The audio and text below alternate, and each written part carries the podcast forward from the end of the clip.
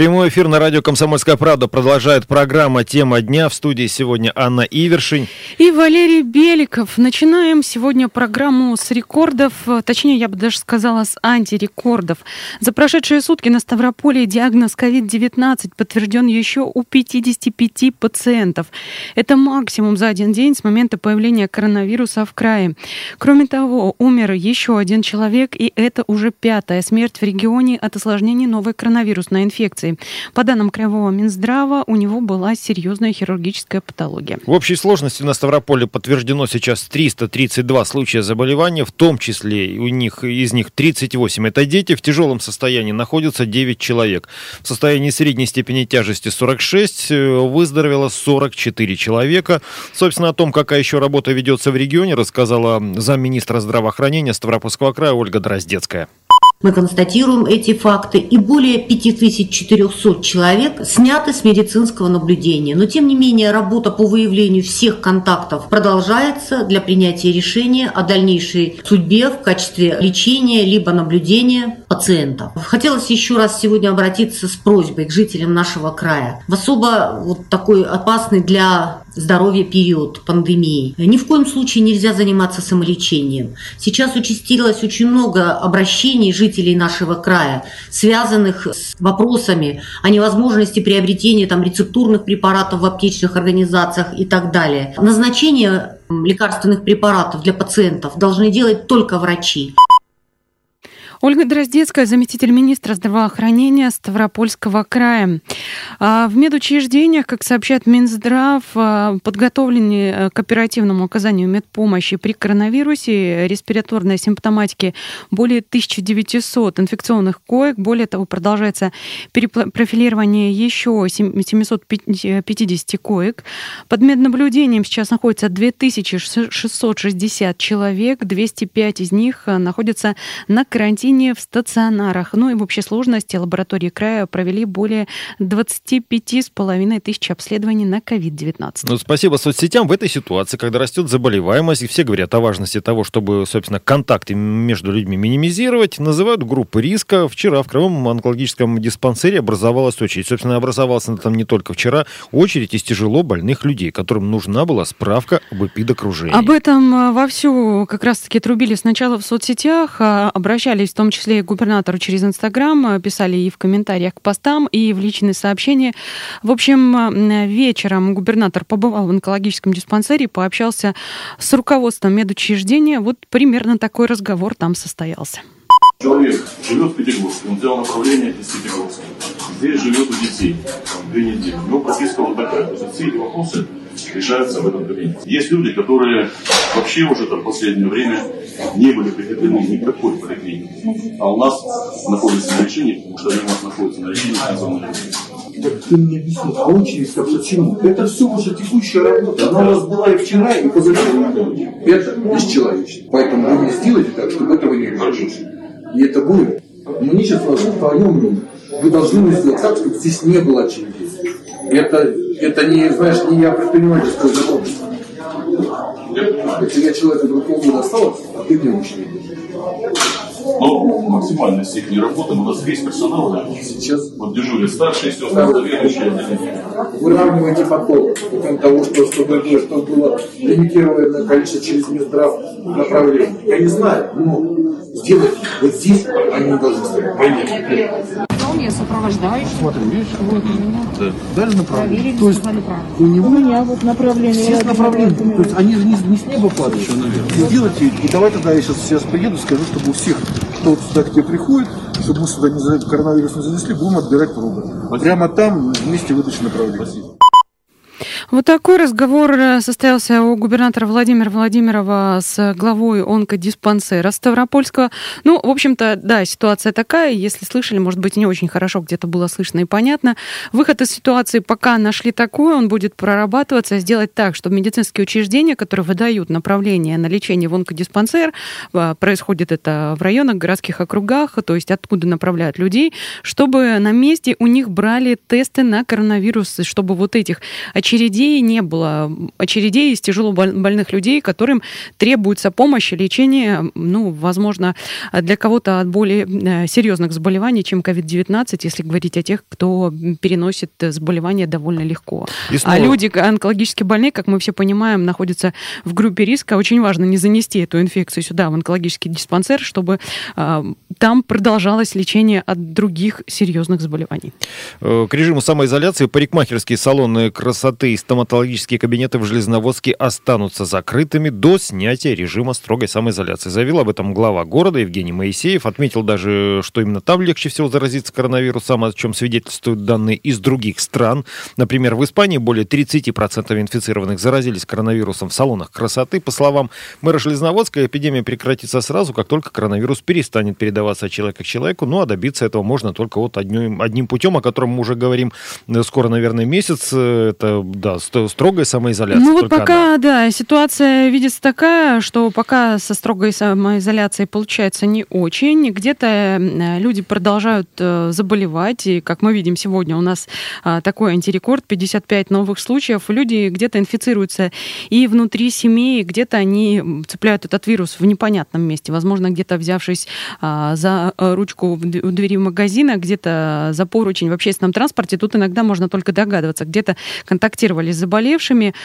В общем, коронавирус продолжает поражать ставропольцев. Вот о ситуации в Железноводском городском округе рассказал глава администрации Евгений Моисеев.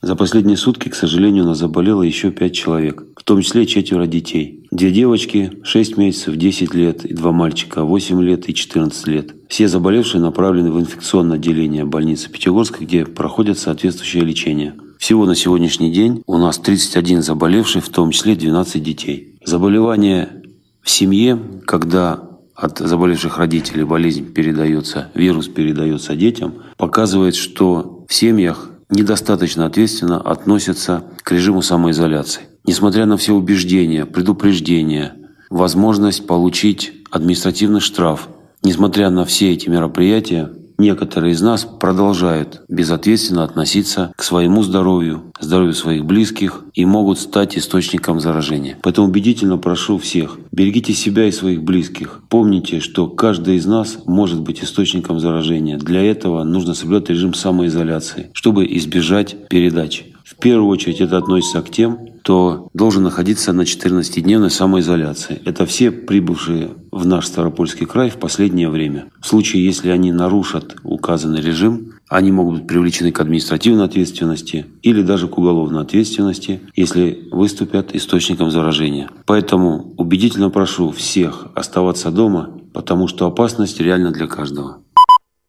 Евгений Моисеев, э, глава Железноводского городского округа. Я, кстати, напомню, бесплатный телефон прямого эфира 8 800 500 ровно 45 77. Также у нас работает мессенджер WhatsApp, туда тоже можно писать. Вот сообщение пришло э, как раз туда, на номер 8 905 462 400. Ну, возьмут тест на месте. Где гарантии, что вирус по дороге не подцепит пациент и не привезет в онкодиспансер? Только на месте проверять надо.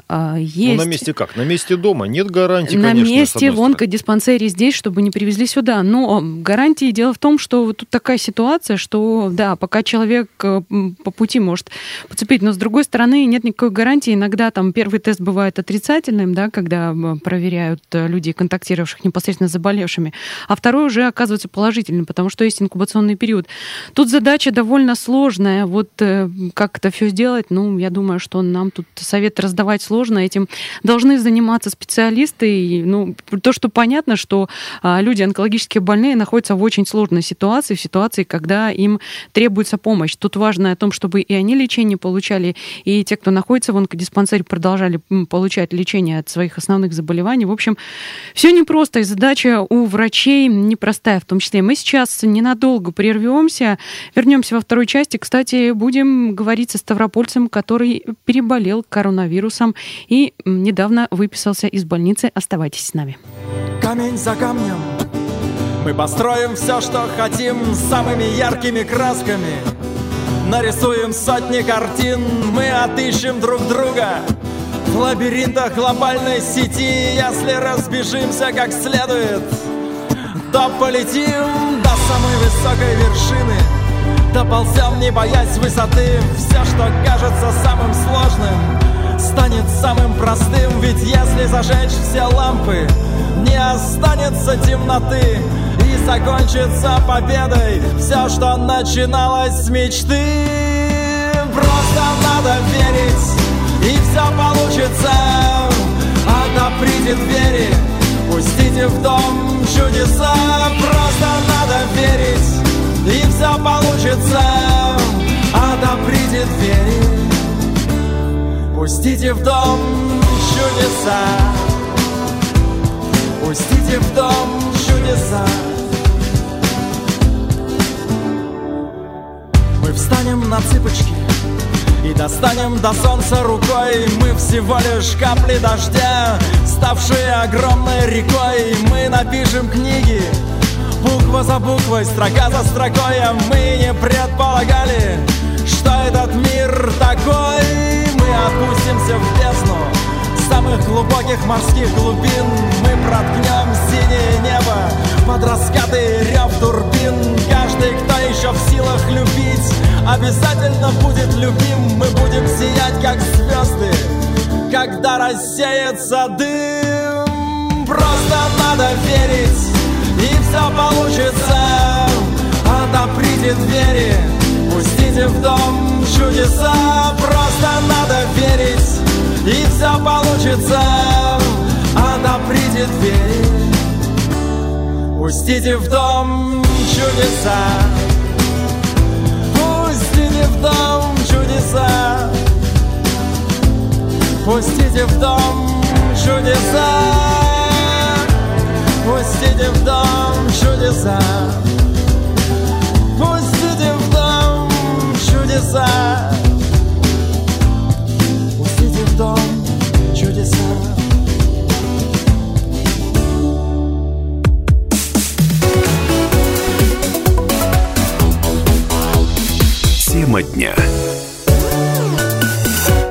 Четверг, 23 апреля, программа «Тема дня» на радио «Комсомольская правда» в студии Анна Ивершин. И Валерий Беликов. Итак, э, продвигаемся к статистике по всему Северному Кавказу. Новые случаи заболевания за сутки по регионам, как мы уже сказали.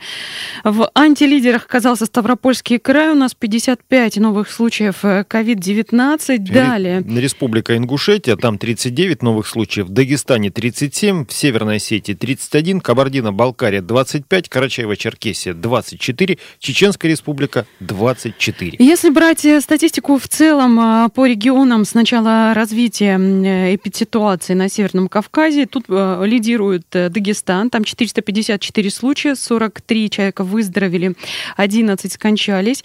Следом идет Ингушетия, там 436 случаев, 50 выздоровели, 13 летальных исходов. В Чечне 347 заболевших, 19 выздоровело. В Ставропольский край Погибших э, в Чечне 6 человек.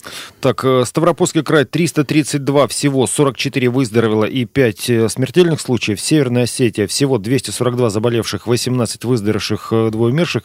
Кабардино-Балкария 218 заболевших всего, 15 человек выздоровело и один умер. И Карачаево-Черкесия здесь без летальных исходов, один выздоровевший на 169 больных всего. Вот такие данные. А у нас вот пришло сообщение сообщение в WhatsApp на номер 8 905 462 400 пишет э, наш постоянный слушатель Валерий, Валерий из Ессентуков. Немножко я не совсем понимаю, да, о чем речь, но, в общем-то, зачитаю. Сколько можно вешать лапшу на уши простым людям, то вы перед президентскими выборами сообщайте нам о скором взрыве Солнца, потом все становится как по волшебству прекрасно. Тут уже интересно стало про взрыв Солнца. Впервые об этом слышу и совершенно не помню о том, чтобы мы об этом сообщали. Далее, неужели вы считаете, считаете население за идиотов, которые не понимают, что люди, которые присвоили все гигантское богатство нашей страны, никогда не отдадут его. Сколько можно терпеть эту блудню, в которую нас вовлекли тупые вороватые люди в 91-93 годах. Скоро будут внедрены цифровые пропуска. Как вам это? А, история с цифровыми пропусками а, не очень нравится всем. Вообще история с пропусками не нравится никому. Никому не нравится сидеть в заперти, а, но а, И болеть более, никому не нравится. В этой ситуации более всего всего поражает то, что люди готовы верить э, в заговор внутри страны, далее в мировой заговор, потому что я отмечу, что на самоизоляции сидит по большому счету весь земной шар, но не готовы верить в опасности той самой вирусной инфекции. А вот э, у нас сейчас на проводе как раз-таки человек, который уже успел переболеть э, коронавирусной инфекцией. Очень часто вот э, наши слушатели в том числе пишут, звонили, говорили о том, что заболевшие вроде как есть, статистику по заболевшим, выздоровевшим нам сообщают, а где же сами эти люди? Во-первых, есть врачебная тайна, не каждый хочет, чтобы его имя было обнародовано. Во-вторых, а, не все готовы рассказывать о том, как э, все это протекало. Ну вот Потому что нам... потом выяснится, что во время самоизоляции никто не самоизолировался. Вот нам повезло в этой ситуации. У нас на связи Ставрополец Артем, который прошел весь путь COVID-19 от предварительного теста до выписки из инфекционного стационара. Артем, здравствуйте. Здравствуйте. Добрый день. Ну, расскажите, пожалуйста, как так получилось, что вы вообще попали в поле зрения медиков? Мы знаем, что тестируют на коронавирус далеко не всех, только группы риска. Вы вернулись откуда-то из-за границы, может быть, были в другом регионе, в Москве, например. Как вообще так получилось? А, ну, смотрите, нет, я не вернулся из-за границы, я не выезжал за пределы региона. А кто-то а, из моих, а, ну, из людей, с кем я контактировал, у кого-то из них нашли, получается, коронавирусную инфекцию, и меня указали как а, лицо, с которым он, ну, данный человек, которого госпитализировали, с которым он контактировал. Вот, собственно, после этого у меня взяли тесты, и ну, вот мой тест оказался положительным. А как долго результатов ждали вот после положительного теста и через сколько вы оказались в больнице после этого? А, у меня взяли тест 3 апреля, а 5 апреля меня госпитализировали. Получается, двое суток. Скажите, пожалуйста, Артем, а вот ну, плохо было? Ну, я просто, что я знаю об этом заболевании? Оно протекает у людей по-разному, даже говорят, что и бессимптомно. Вот как было у вас? А у меня было так. Я примерно 1 апреля, 31 марта-1 апреля почувствовал слабость недомогания, у меня поднялась температура до значений 38,1, а у меня был насморк. Все, вот все симптомы, которые меня беспокоили. Ага, а То вот есть ни- ничто не указывало, ничто не а, предвещало. после того, как в больнице оказались, вот э, э, там люди тоже лежали, я так понимаю, с коронавирусом, э, насколько хуже, лучше они себя, может быть, чувствовали? Ну, я вам так прям точно на этот вопрос ответить не смогу, так как я не покидал свою палату, как и все. То есть я лежал в изолированном боксе, я, как, как и все остальные пациенты, ни оттуда не выходил. А, то есть Вот, по одному но, человеку, да? э, Ну, по одному, по два, там, по три Мгм. есть, например, семью кладут, то у всех одновременно заболели. Вот. Ну, насколько я знаю, там есть отделение реанимации, в той больнице, получается, где я лежал, и, ну, были люди, которых переводили в реанимацию. Да, Мгм. даже вот такое было. А вот э, как вас лечили? Э, Понятно, что нас не интересует там название препаратов, потому что мы в них не разбираемся. Терапия также может отличаться в зависимости от течения болезни. То есть это были какие-то таблетки, инъекции, процедуры или просто вообще следили за вашим состоянием? Ну, конечно, следили за состоянием, ежедневные измерения температуры, а, самочувствия, потом врач слушал легкие два раза в день. А, вот. И также препараты, да, я при- принимал антибиотики, я, к сожалению, даже если захочу, я сейчас не вспомню, они написаны у меня в документах по выпуске, что это за антибиотики, я просто сейчас даже не вспомню, как они называются, но да, ну, это не были важно, да. А, Ну, вот и, собственно, они были таблетки. Мгм. А, Артем, вот тут, э, наверное, это не первый человек будет, который сомневается. Наш слушатель тоже пишет, псевдо Артем, как хорошо ты замутил свой ролик, кто твой куратор. Вот а, часто приходится сталкиваться с тем, что а, люди не верят. И вот есть вам вообще что этим людям сказать? А, сталкиваться приходится, можно сказать, постоянно, начиная со вчерашнего вечера. А, ну, что этим людям сказать? Кто, кто адекватно рассуждает, мыслит, способен анализировать какие-то факты, ну, скажем так, человек, который что-то что понимает да, в том, что происходит, э, эти люди верят. Эти люди верят, они понимают, что да, это болезнь, да, это это все не выдумка, вот. Но те, кто не верит, они пока, пока эти люди, они на себе не испытают, они в это не поверят. Артем, а можно вопрос с подвохом? Вы, наверное, тоже Я- были я- из я- таких? я-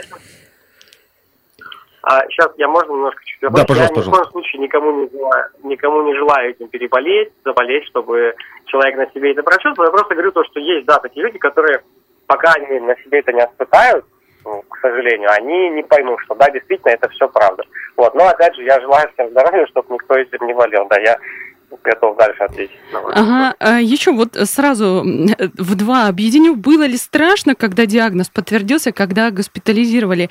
И сейчас есть ли какие-то последствия? Потому что знаем, что у некоторых людей, даже у которых там бессимптомно протекают, потом на снимках, на легких э, обнаруживается фиброз, какие-то повреждения. Вот э, есть какие-то последствия того, что вы переболели? А, ну, я скажу так, единственное из последствий вот моей болезни, это у меня, получается, случилась потеря а, вкусовых ощущений и обоняния. То есть я сейчас только-только по чуть-чуть начинаю чувствовать э, какие-то такие химические запахи, там, духов, освежителя воздуха и так далее. Э, почти не чувствую вкуса пищи, там, то есть чувствую там она то, что соленая, либо не соленая. Вот, собственно, это одно, наверное, главное последствие, которое я на себе ощущаю единственное. А страшно-то было, когда диагноз подтвердили? А страшно нет, нет, абсолютно страшно не было, и как-то я спокойно к этому относился. Артем, ну вот еще вопрос. Вот до того, как вот это все у вас началось, как сами относились к режиму самоизоляции? Небрежно? Ну, я бы не сказал, что небрежно. Я не выходил погулять, там, в какие-то массовые места скопления людей.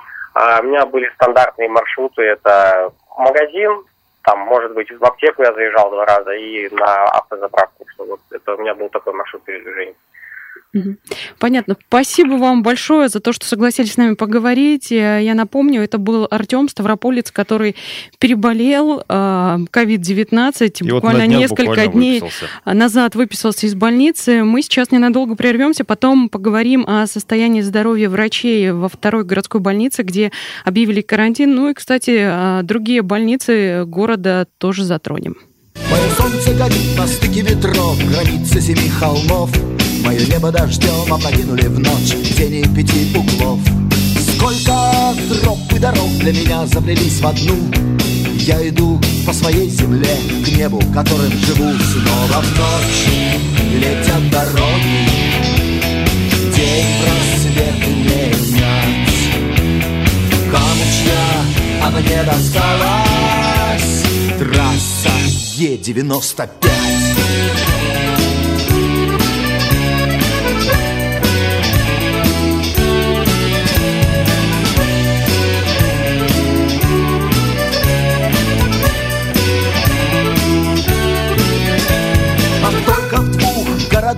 я дома, пока я гость. Только там, где Нева становится морем. Я вижу Клинский мост. Полдень сквозь звон колоколен Будто бы в двух шагах. Гром Петропавловской пушки Я слышу на покровах. Снова в ночь летят дороги. День просвет менять Камуча, а мне досталась Трасса Е-95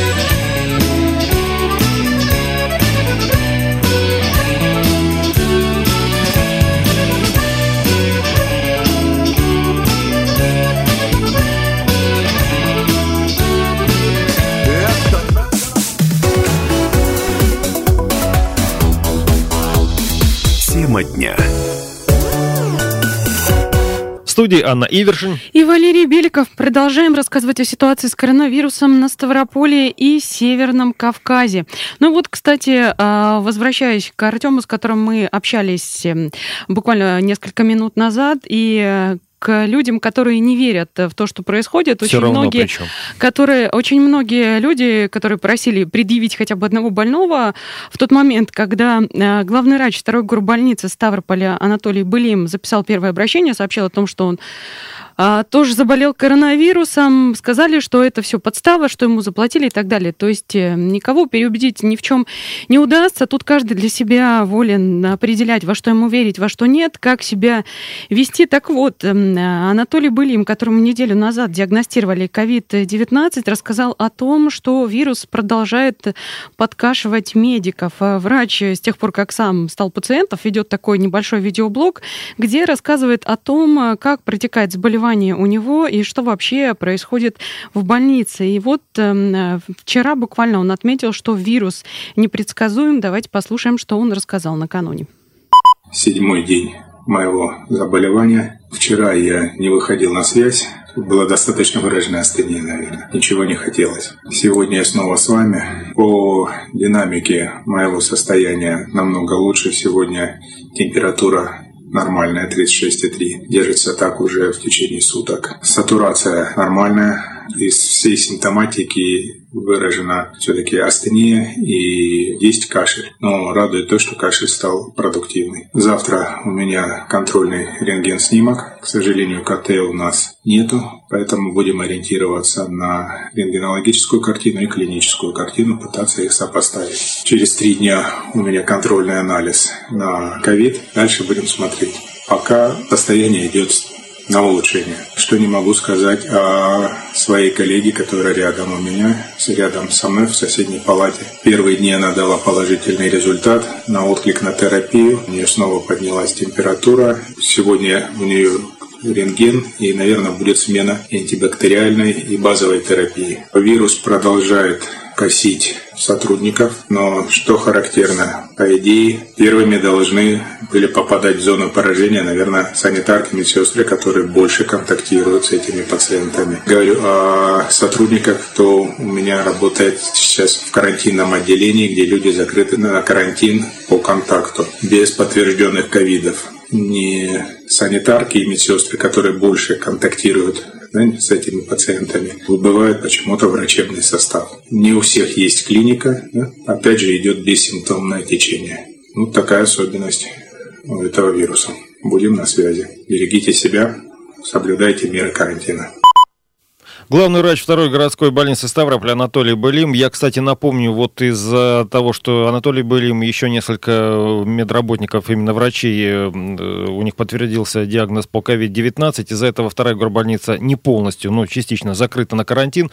То же самое, два отделения закрыты на карантин в третьей городской больнице. В четвертой городской больнице это удалось избежать, причем э, довольно-таки интересным способом. Руководство четвертой больницы попросило у МЧС большую армейскую госпитальную палатку, где где такой устроили, ну, приемный, приемный покой, покой, да, своеобразный. То есть для чего это делается? Если вдруг в, в стационарный приемный покой в большом здании попадает больной с коронавирусом, в этом случае здание будет тоже все поставлено на карантин на длительный срок, то есть практически в этом случае больница обездвижена. Вот нашли такой выход. Ну, пока что случаев э, с коронавирусом там не подтверждено, по крайней мере, официально. И принимают людей, если тяжелые больные, там уточняется, их проверяют прямо в реанимобиле, то есть пока еще везут. Если это просто симптомы острого, острой респираторной вирусной инфекции, кашель, насморк, небольшая температура, их принимают в этой палатке. А после этого уже решается, либо человек э, остается в терапевтическом отделении этой больницы, либо его направляют в другую больницу. Вот так все происходит у нас.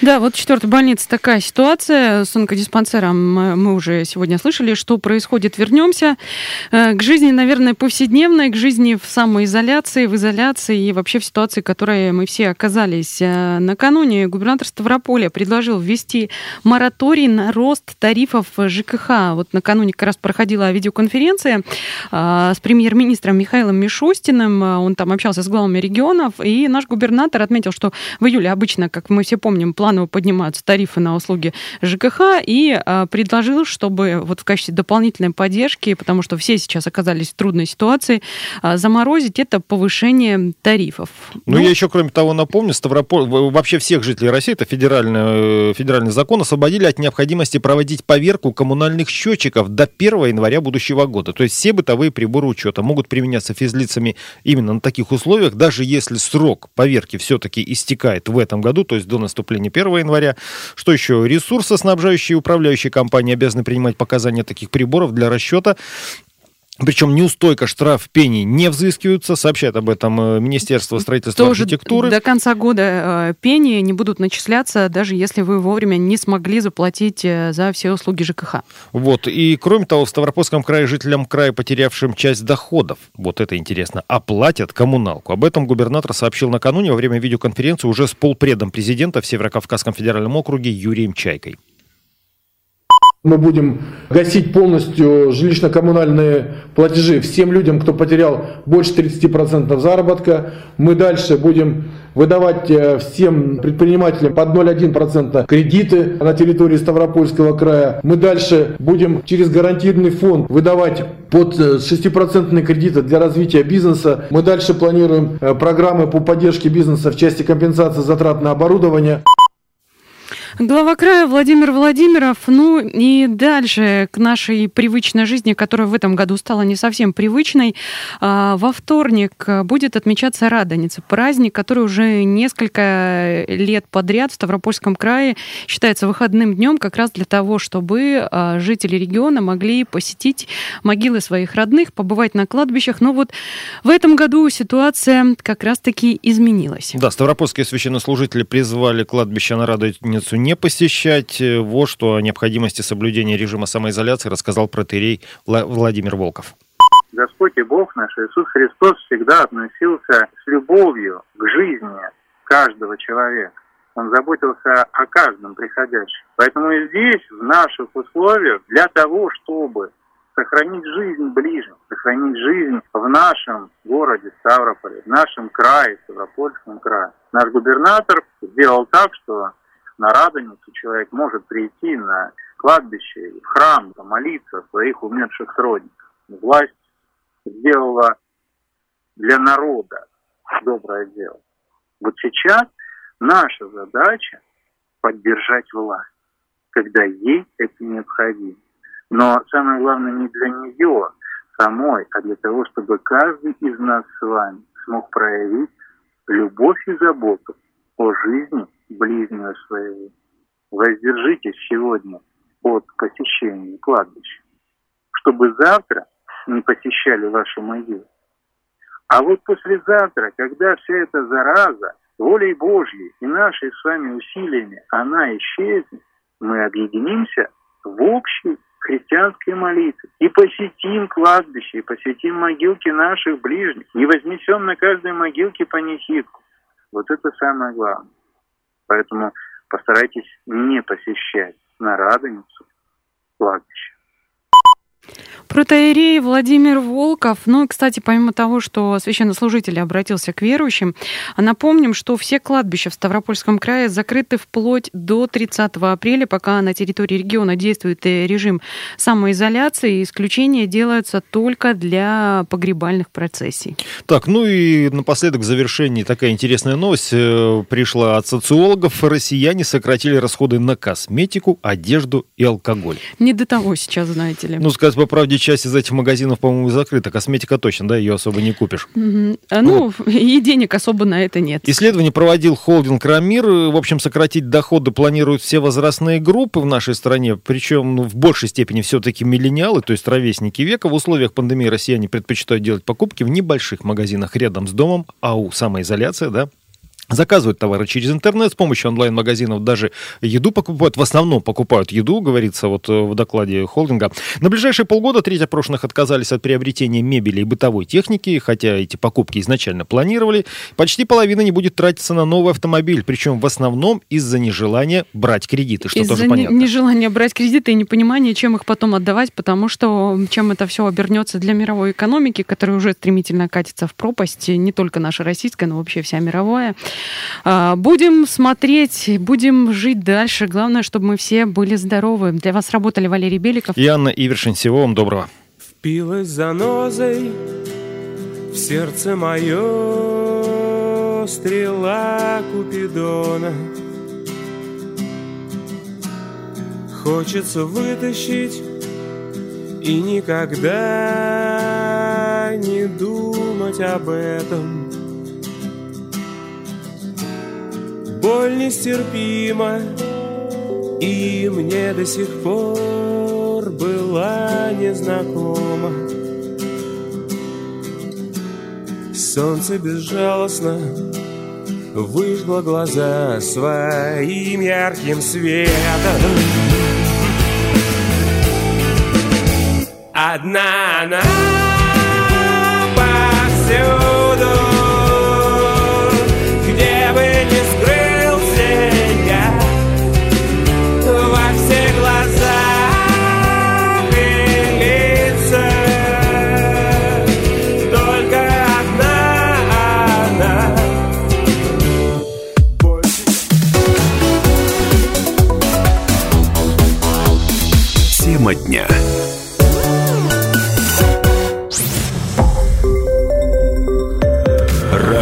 «Комсомольская правда». Более сотни городов вещания и многомиллионная аудитория. Ставрополь 105 и 7 FM. эм. Регион Кавказских минеральных вод. 88 и 8 FM. Слушаем всей страной.